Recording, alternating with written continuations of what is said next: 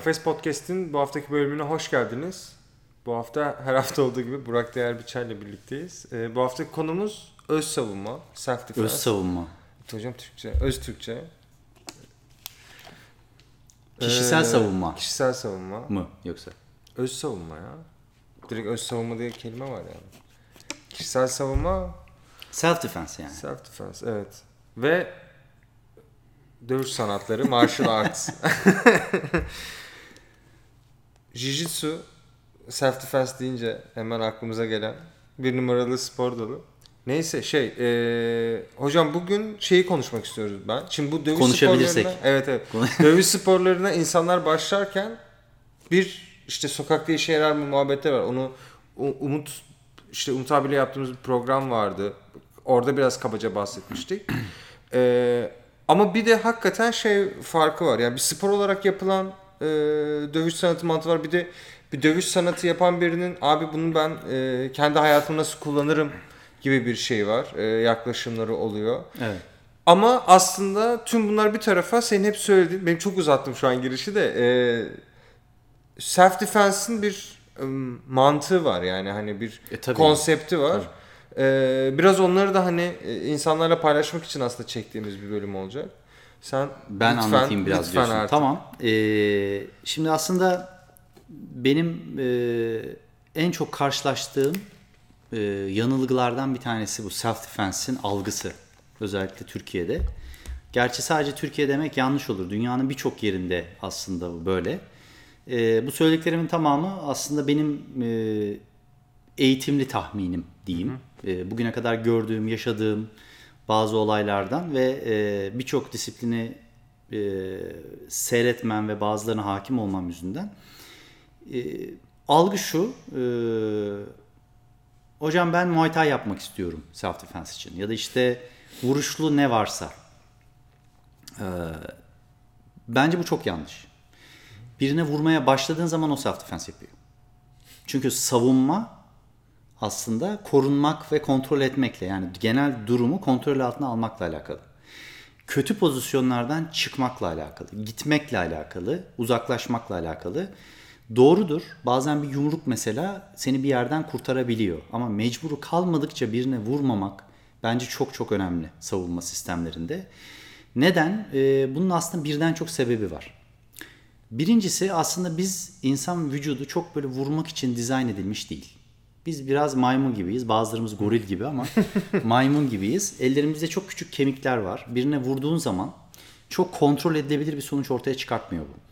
Yani ben e, birine vuruyorsun adam bayılıyor. Başkasına vuruyorsun sinirleniyor yani. Daha da kontrolden çıkıp istem dışı bazı şeyler yapmaya başlıyor. Ve bu hani cinayete kadar gidebilecek bir sonuç doğurabilir yani. O yüzden e, birine vurmanın ben çok kontrol edilebilir ve istatistiksel olarak çok net sonuçlar ortaya çıkarttığını düşünmüyorum. Bana karşı çıkacak birçok insan olabilir bu konuda. Hiç önemli değil.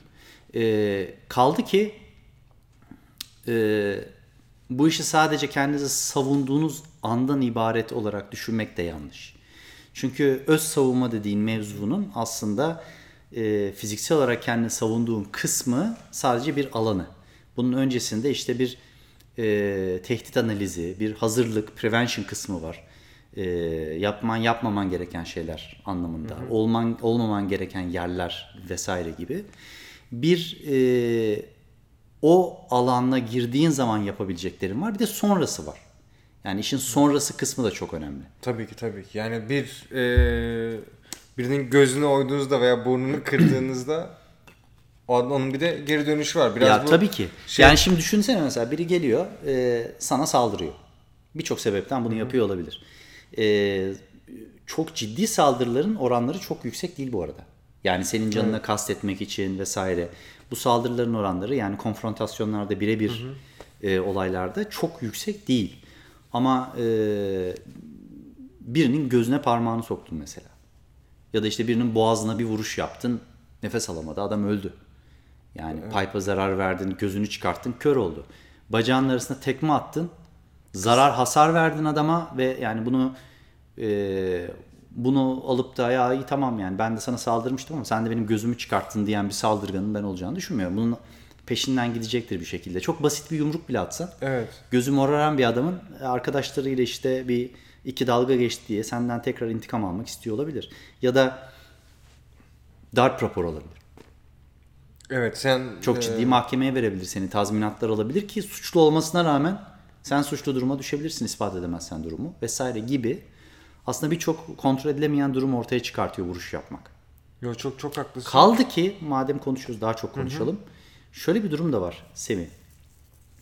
Birinin gözüne parmak sokmak, boğazına vurmak ya da bacağının arasına tekme atmak için bir dövüş sanatı bilmene gerek yok. Biz zaten bu sistemleri bunları yapmak zorunda kalmayalım diye yapıyoruz.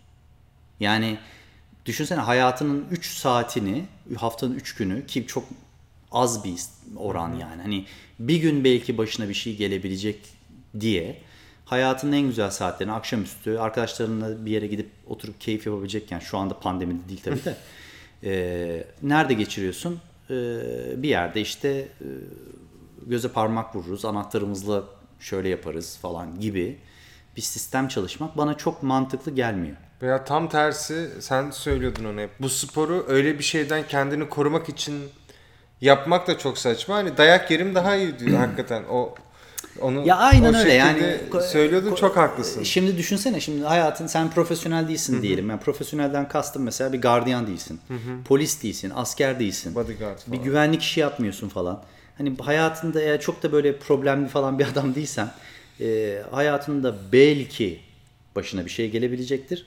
Olabilir. İnsanlık hali herkesin başına gelebiliyor. Bu başına gelen mevzuyla e, konuşarak çöz çözmeye çalışacaksın. Onu da çözemedin falan. Hani anca o zaman bir şey olacak. Bu olacak diye de hayatından saatler ve saatlerce ki bu derslerin verildiği saatler hep akşamüstü akşam saatleri ailenle gezebilirsin, yeni bir şey öğrenebilirsin falan. Hani e, savunma amaçlı dövüş sanatları yapmak e, Karlı değil diyelim. mantıklı değil teraziye koyduğun zaman. Ciddi para harcanıyor bu eğitimlere bilmem Tabii canım, yani- yani... o parayı sen adama versen tamam? Aranızda da çözebilirsiniz yani. Tabii. Dayak yiyeceğin adama. Abi Tabii. sen al şu parayı. Yani bu kadar zaman harcamaya çok gerek yok. Onun için yaptığımız disiplinin bir Brezilya Jiu-Jitsu gibi mesela birden çok amaca hizmet etmesi çok keyifli. Yani bir spor yapıyorsun, iki sosyalleşiyorsun, üç orada bir öğreti var devamlı beynini aktif tutuyor falan. Dört inanılmaz etkili. Kontrol çünkü yani tamam olay. Ben tam o, bu, şimdi bu noktada onu soracaktım. Sen bu meseleyi aslında dört aşamada hep anlatıyordun. Bu öz savunma şeyini hani mesafe ölçümü işte sonra kontrol biraz Jiu-Jitsu'da burada aslında biçilmiş kaftan gibi veya herhangi bir Peki mesela çok pardon e, soru içinde soruya geçmiş gibi olacağım. Geç. Burada mesela güreşi de bu derecede etkili bir yere koyar mısın şey olarak? Jiu-Jitsu gibi. Çünkü o da kontrol Şimdi- kontrol odaklı bir spor ya. Güzel soru. Şöyle bak. Ee, herhangi bir grappling disiplinini ben bir kere bir numarada koyarım. Yani striking disiplinleri vurarak yaptığın disiplinler, grappling tutarak yaptığın disiplinler. Güreş, judo, jiu-jitsu mesela. Ee, niye? Çünkü şunu görüyoruz. Ee, sokaktaki mevzuların büyük bir kısmı itişme çekişmelerle başlıyor. Yani bir kontak var. Çok az böyle çok nadiren iki kişi karşı karşıya geçip böyle UFC maçındaki birbirleriyle kırışıyorlar yani. Çok gariptir. Genellikle birbirinin kafasını tutuyor, boğazına sarılıyor, iki eliyle tutuyor, kıyafetini çekiyor falan. Hep bir bir tutuş, bir grappling var işin içinde. Çünkü dövüşmeye birden başlamıyor insanlar genellikle. Seni domine etmek istiyorlar.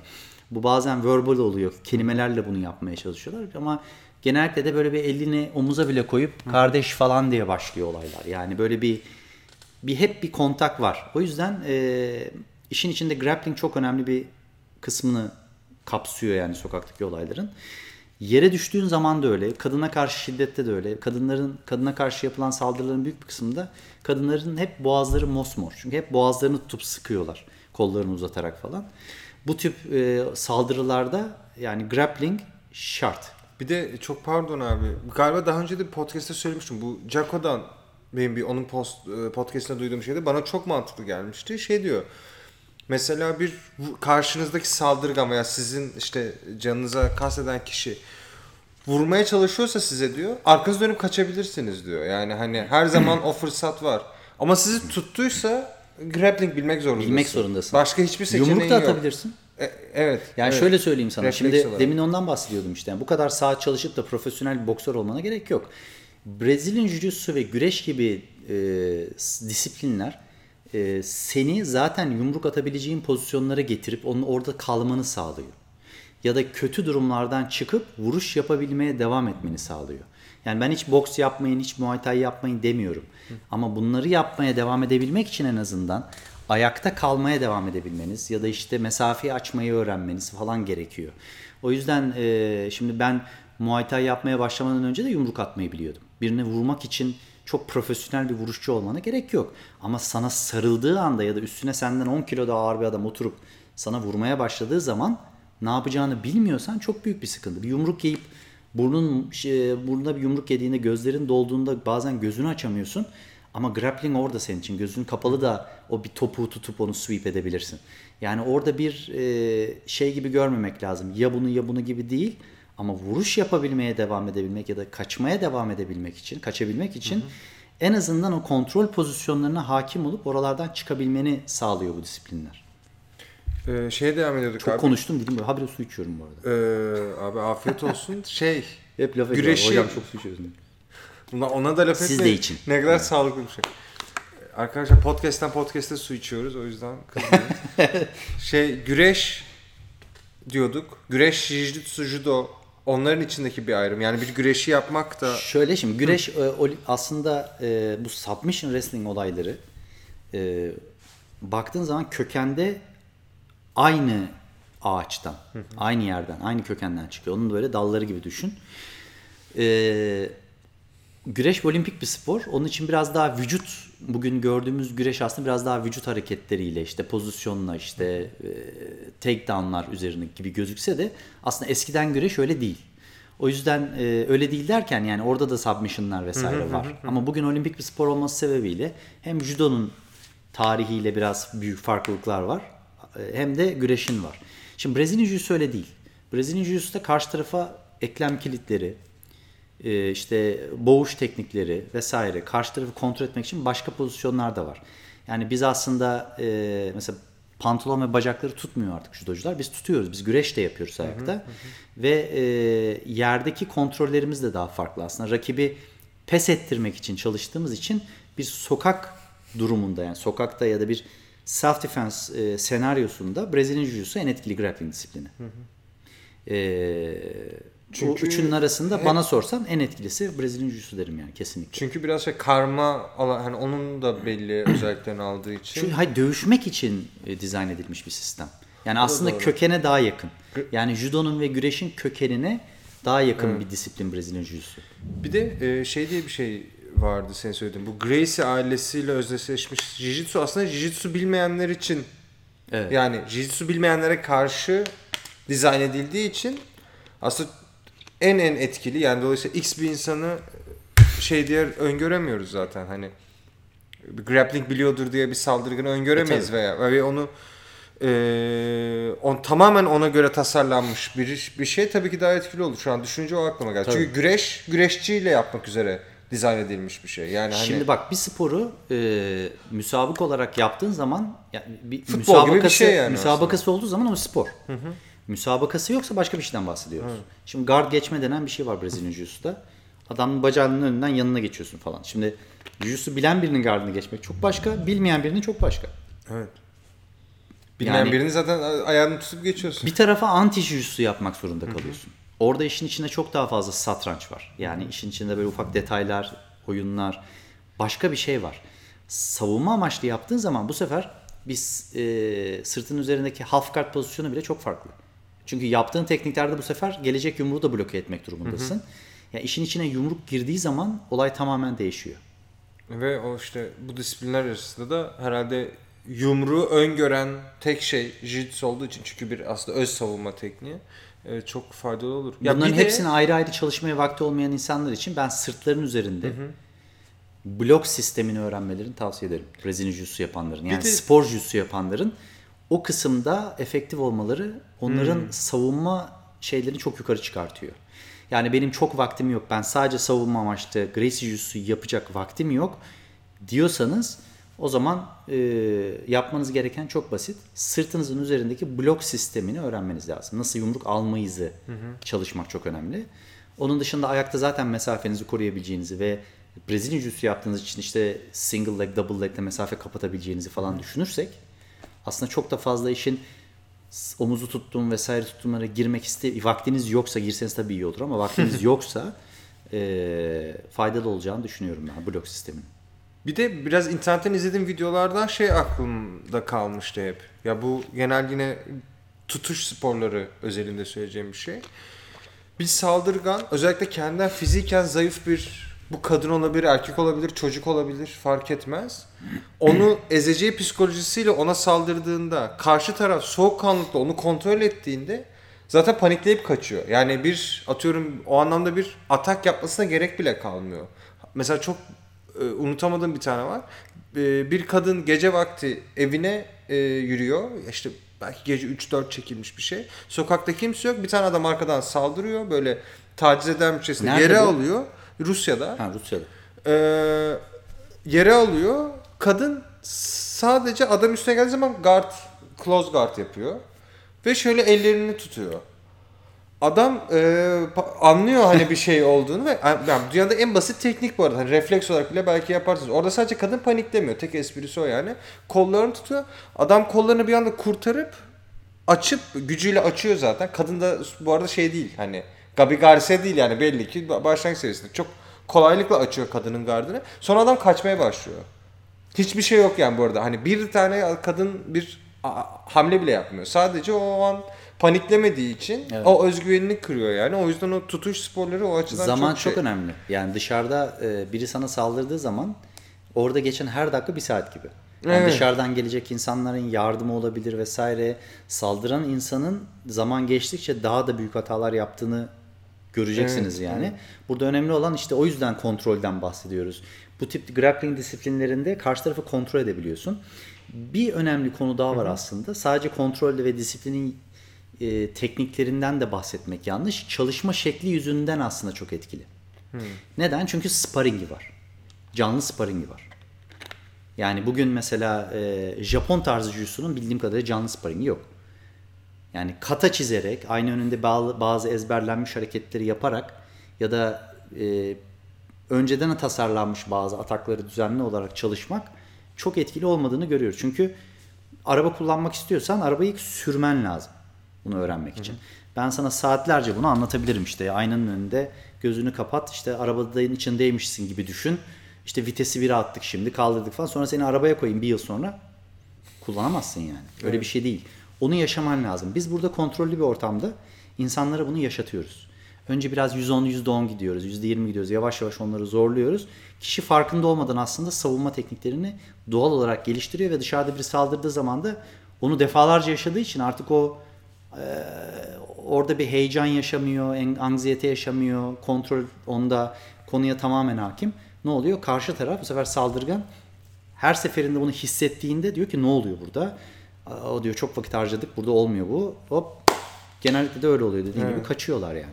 Ve bu bahsettiğin şey bence insanın özel hayatına yani kavgadan bağımsız olarak da çok önemli bir şey. Çünkü o bir kabus senaryosunu bir yandan yaşayıp sonra da orada sakin olmayı öğrenince insanın her türlü hayattaki bakış açısı da değişiyor. Mesela O işin Yine- bambaşka bir kısmı Evet öyle yani. yani, Evet. o o o da çok çok önemli. Ee, bir- yani bir tık alakası örnek olacak da benim çok sevdiğim bir Alman yönetmen vardı Werner Herzog diye. Onun film okulu var. O film okulunda mesela şey yapmıyor. Ee, çok az film dersi var. Mesela bir ders şey ters takla attırmayı öğretiyor. Bir ders şey boks yaptırıyor. Şeyden ötürü.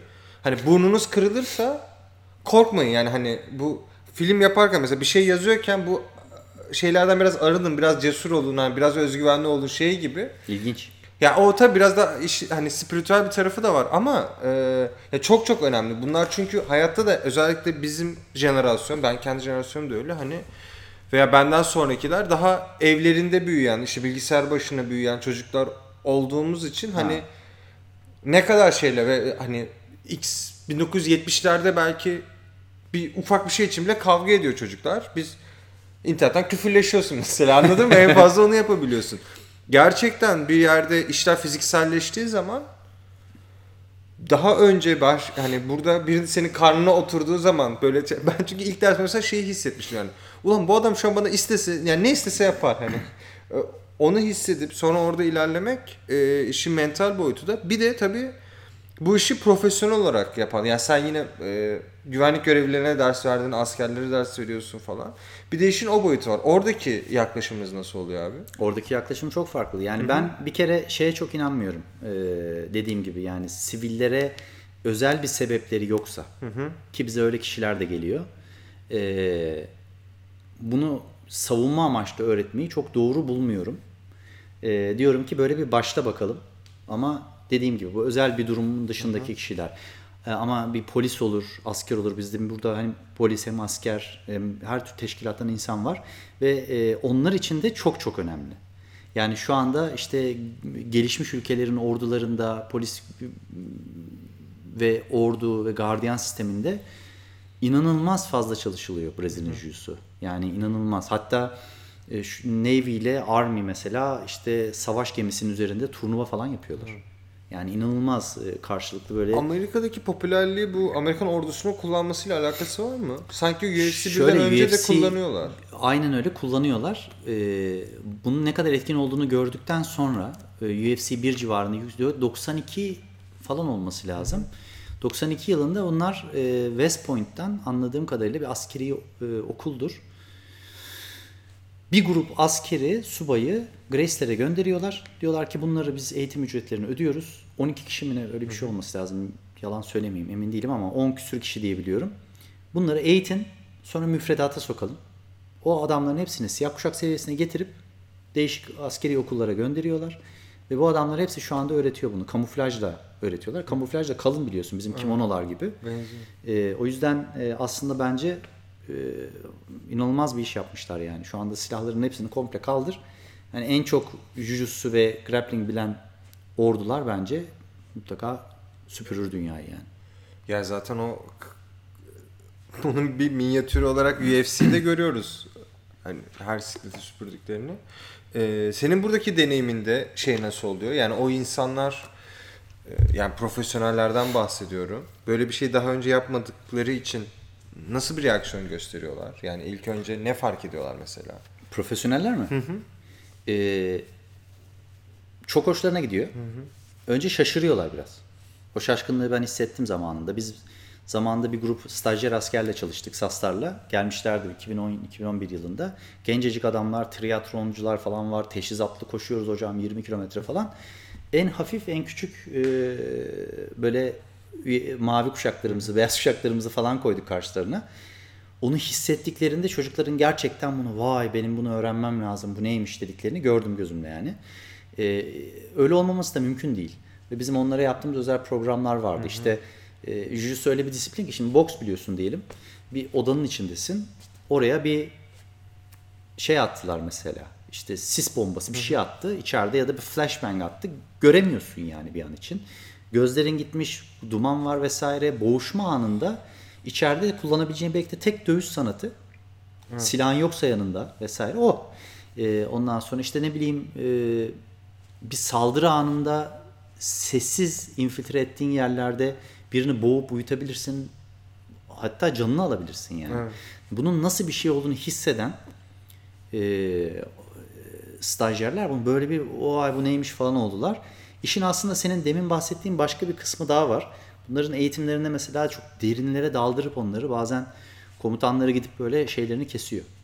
Ee, oksijen tüplerinin şeylerini falan panik yapmamasıları için.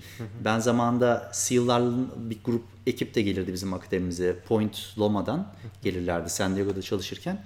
Onlar da mesela çok derin havuzlarda ellerini kollarını bağlayıp suyun içine atıp onları havuzu bitirin deyip böyle suyun altına lep attırıyorlar adamlara. Orada aslında başka bir durum var. Aynı bizim mesela bir çoğuka yakalanıp sakin kalabilmemiz gibi. Yani orada işte diyaframdan nefes alınması, sakin kalınması vesaire çok benzer şeyler aslında. Tamam suyun altında değilsin ama yine bir oksijen eksisinde çalışıyorsun. Orada sakin kalmayı öğreniyorsun. Bir savaş adrenalini var. Dövüşüyorsun. Yani birbirine çok yakın şeyler aslında. Bence her ordunun çalışması gereken bir disiplin. Ee, ne yazık ki bizim hani e, ordumuzda bu şu anda şey olarak çalışılmıyor. Hani kontratlı bir şekilde çalışılmıyor. e, şu anda bildiğim kadarıyla işte tekvando vesaire gibi disiplinler çalışılıyor orada. Ne kadar etkili olur onu da bir şey söylemek istemiyorum ama e, elbet bir gün e, biz de bunu çalışıyor oluruz diye ümit ediyorum. Yani. Bir de şey aklıma geldi şimdi askeri disiplin deyince. Bu Krav Maga bir ara e, çok meşhurdu. Hala meşhurdur büyük ihtimalle.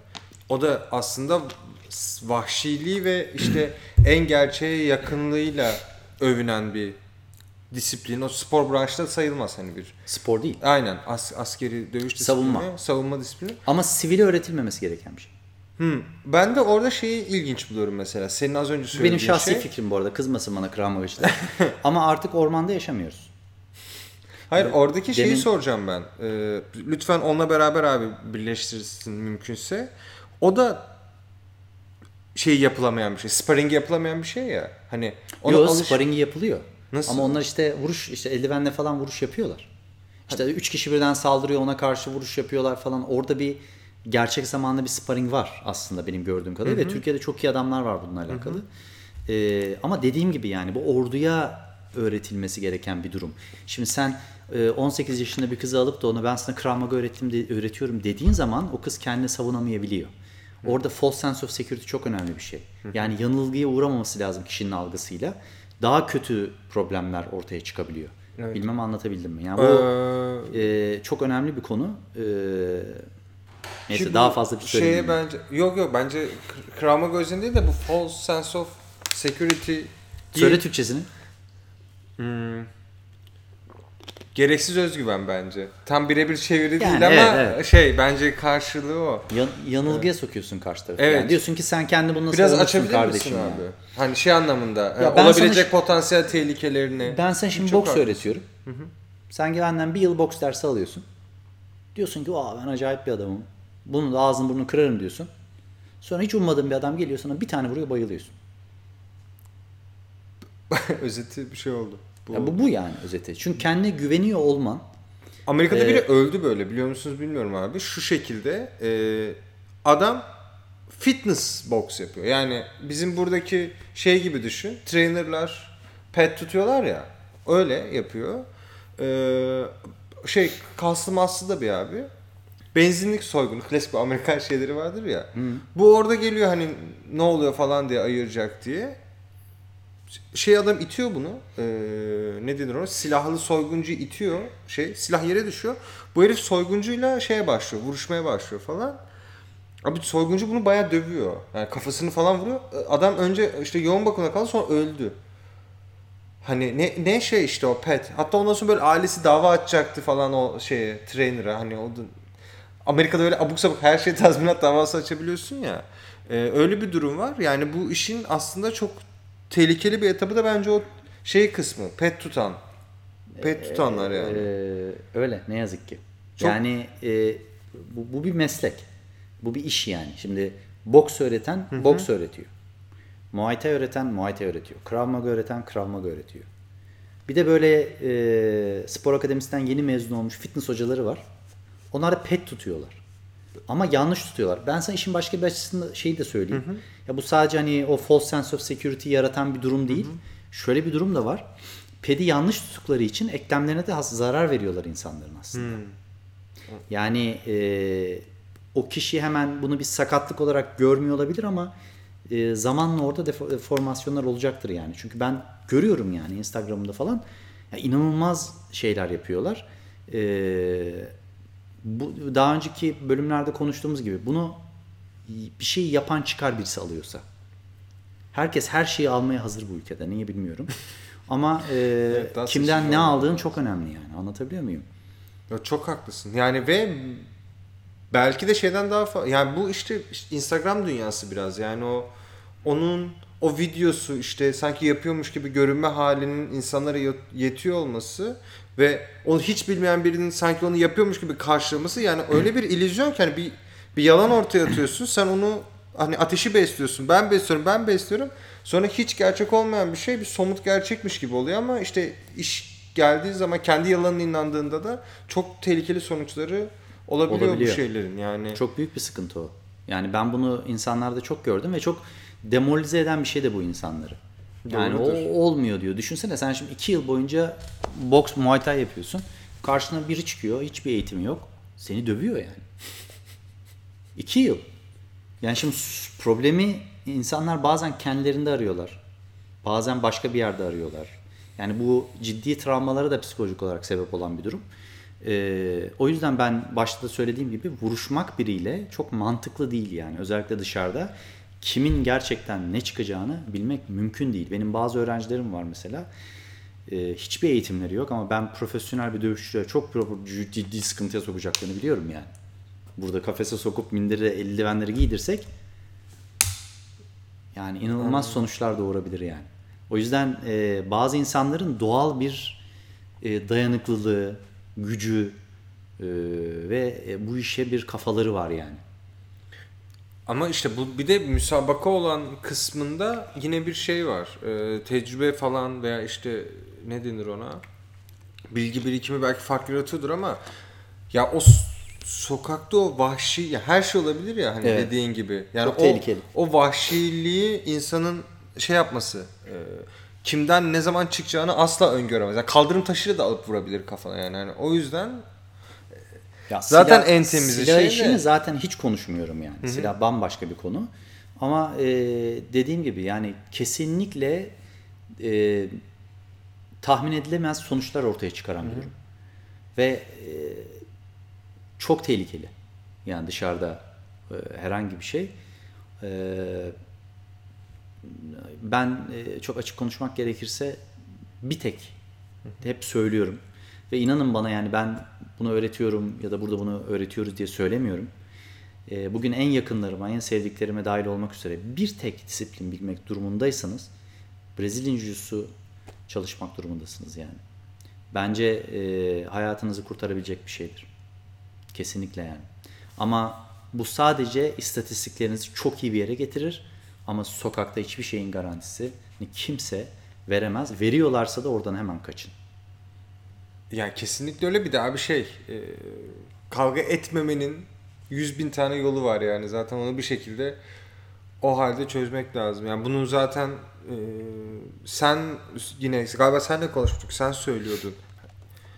Hani gerçekten şiddeti görmeyen görmemiş olan insanlar hani hayatlarında büyürken olabilir veya bir mesela kenar mahalleden gelmiş olabilirsin. Bir şekilde hayatta bir şiddet görmüş olan biri zaten o atıyorum egosunu da yener orada. Gerekirse onu yapmaz. Ama şiddeti hiç görmemiş olan biri, e, bilmeyen biri orada böyle bir şekilde onu kovalayabilir bir şekilde o Hmm, çünkü o şiddet çok sokakta gerçekten olan biri o vahşeti görmüş biri hani bir insan neler yapabileceğini olan e, bilen biri sırf o potansiyelden ötürü bile kendindeki potansiyeli de kastediyorum. sokak deneyiminden bahsediyorsun. Evet evet yani hani onu bilen biri orada uzaklaşır ya hani şey gibi. Yani şimdi mesela ben bir tık şey bir mahallede büyüdüm. Sıkıntılı bir mahallede büyüdüm. Hani böyle milletin bıçaklandığını falan filan gördüm. O diyor. Evet ya abi Fa- o şeyin eski zamanları Fatih Haydar'ın e, çok brutal bir şey yani. Evet. Hani böyle onu gördükten sonra şey dersin eyvallah abi tamam problem yok dersin. Ha. Yani hani anlatabiliyor muyum? Hani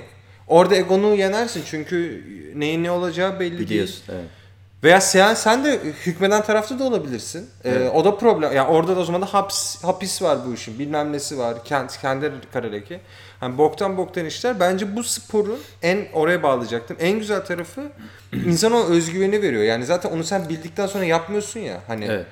ve o mesafe algın oluyor. Yani Evet. sana bir şey yapamayacağı algı oluyor falan. O yüzden e, ben daha ben şey bir yerden ne denir?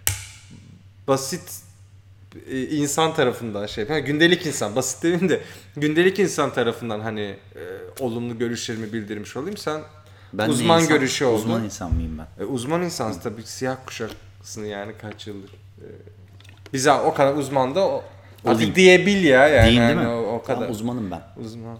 Self defense Yani uzmanı. bu e, Hakikaten grappling güzel yani. grappling hani çok önemli. Çok çok önemli yani.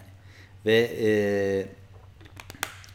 bir daha söyleyeyim. Başta söylediğim gibi aslında bunu tavsiye etmeme insanların sebebi sadece savunma için olmaması.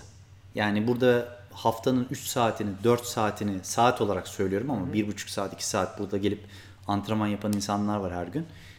Bu kadar zamanı harcadığın şey sadece savunma için olmamalı. Yani spor olarak e, seni fit tutmalı. Yani birden çok amaca hizmet ettiği için çok keyifli ve işe yarayan bir şey. Onun için bu zamanı hak ediyor. Ee, ama dediğim gibi yani tamamen tercihlerle alakalı bir durum. İsterseniz boks yapın kendinizi savunduğunuza inanıyorsanız. Ee, bu arada vuruş yapmak istiyorsanız e, daha önceki bölümlerde söylediğim gibi boksla Brezilya Jiu-Jitsu'yu karıştırmanız ideal bir yöntem olur.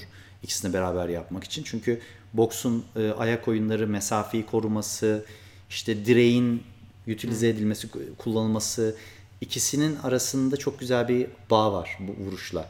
E, ama dediğim gibi bu tamamen tercih meselesi. Ben burada kendi fikirlerimi söylüyorum.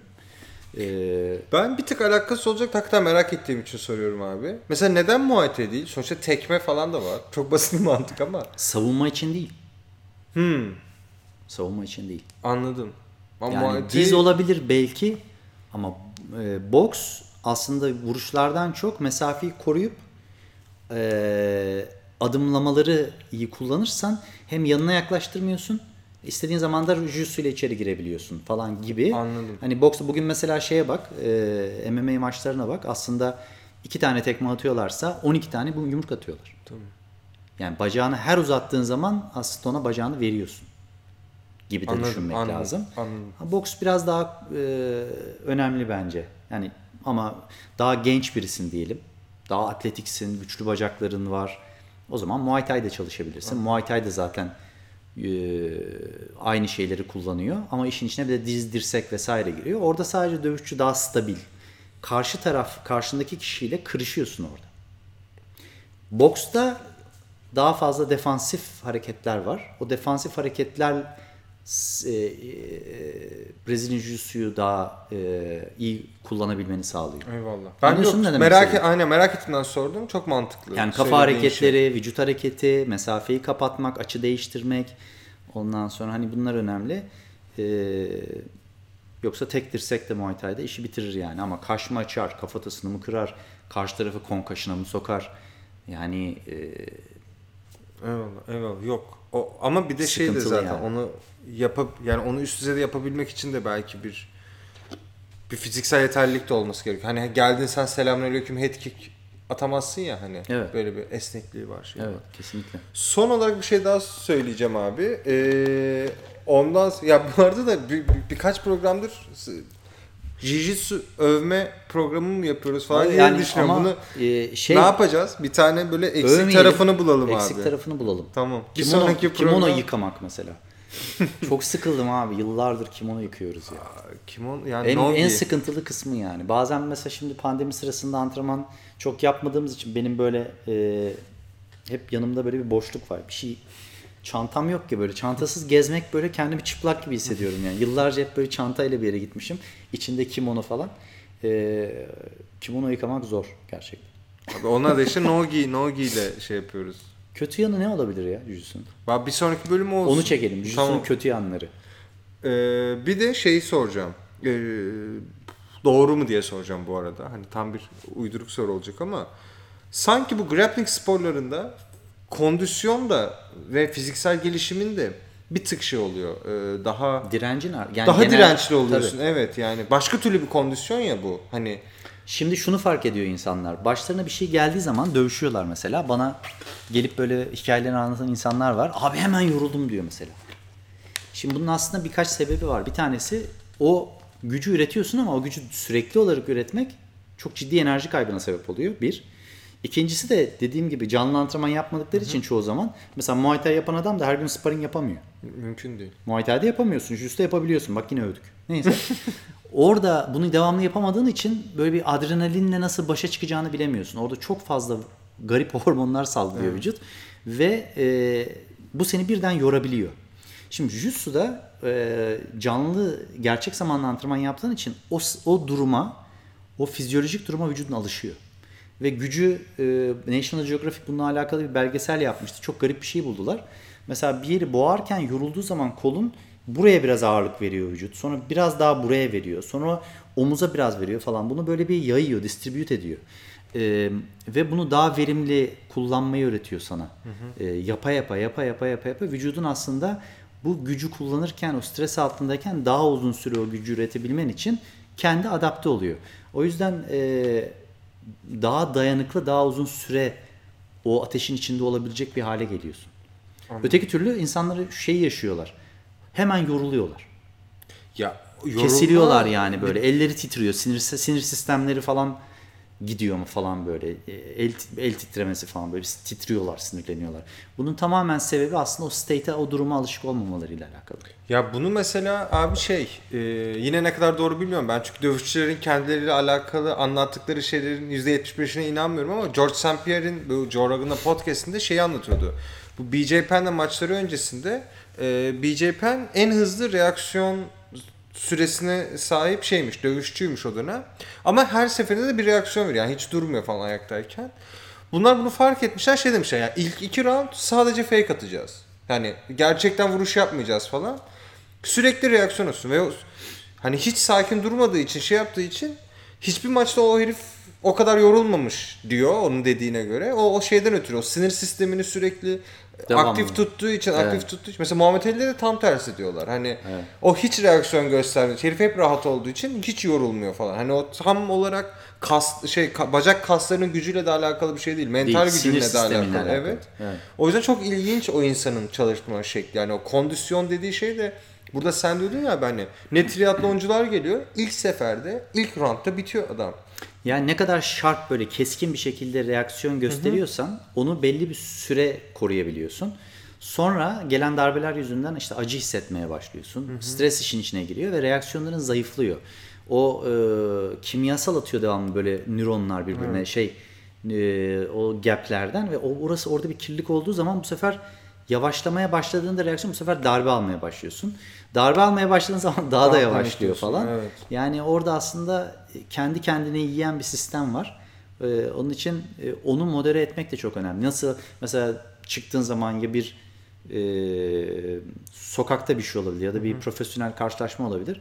Nasıl böyle ilk round'dan her şeyini vermiyorsan aynısını orada da orada da hani hem ringde, minderde, kafeste hem de dışarıda da bunu bu şekilde düşünmek lazım. O yüzden dedim ya boks önemli diye. Çünkü hemen işin içine girmemek, belki biraz footwork'le hareket etmek, biraz solla uzakta kalmak daha mantıklı olabilir mecbur kalmadıkça gibi. Eyvallah.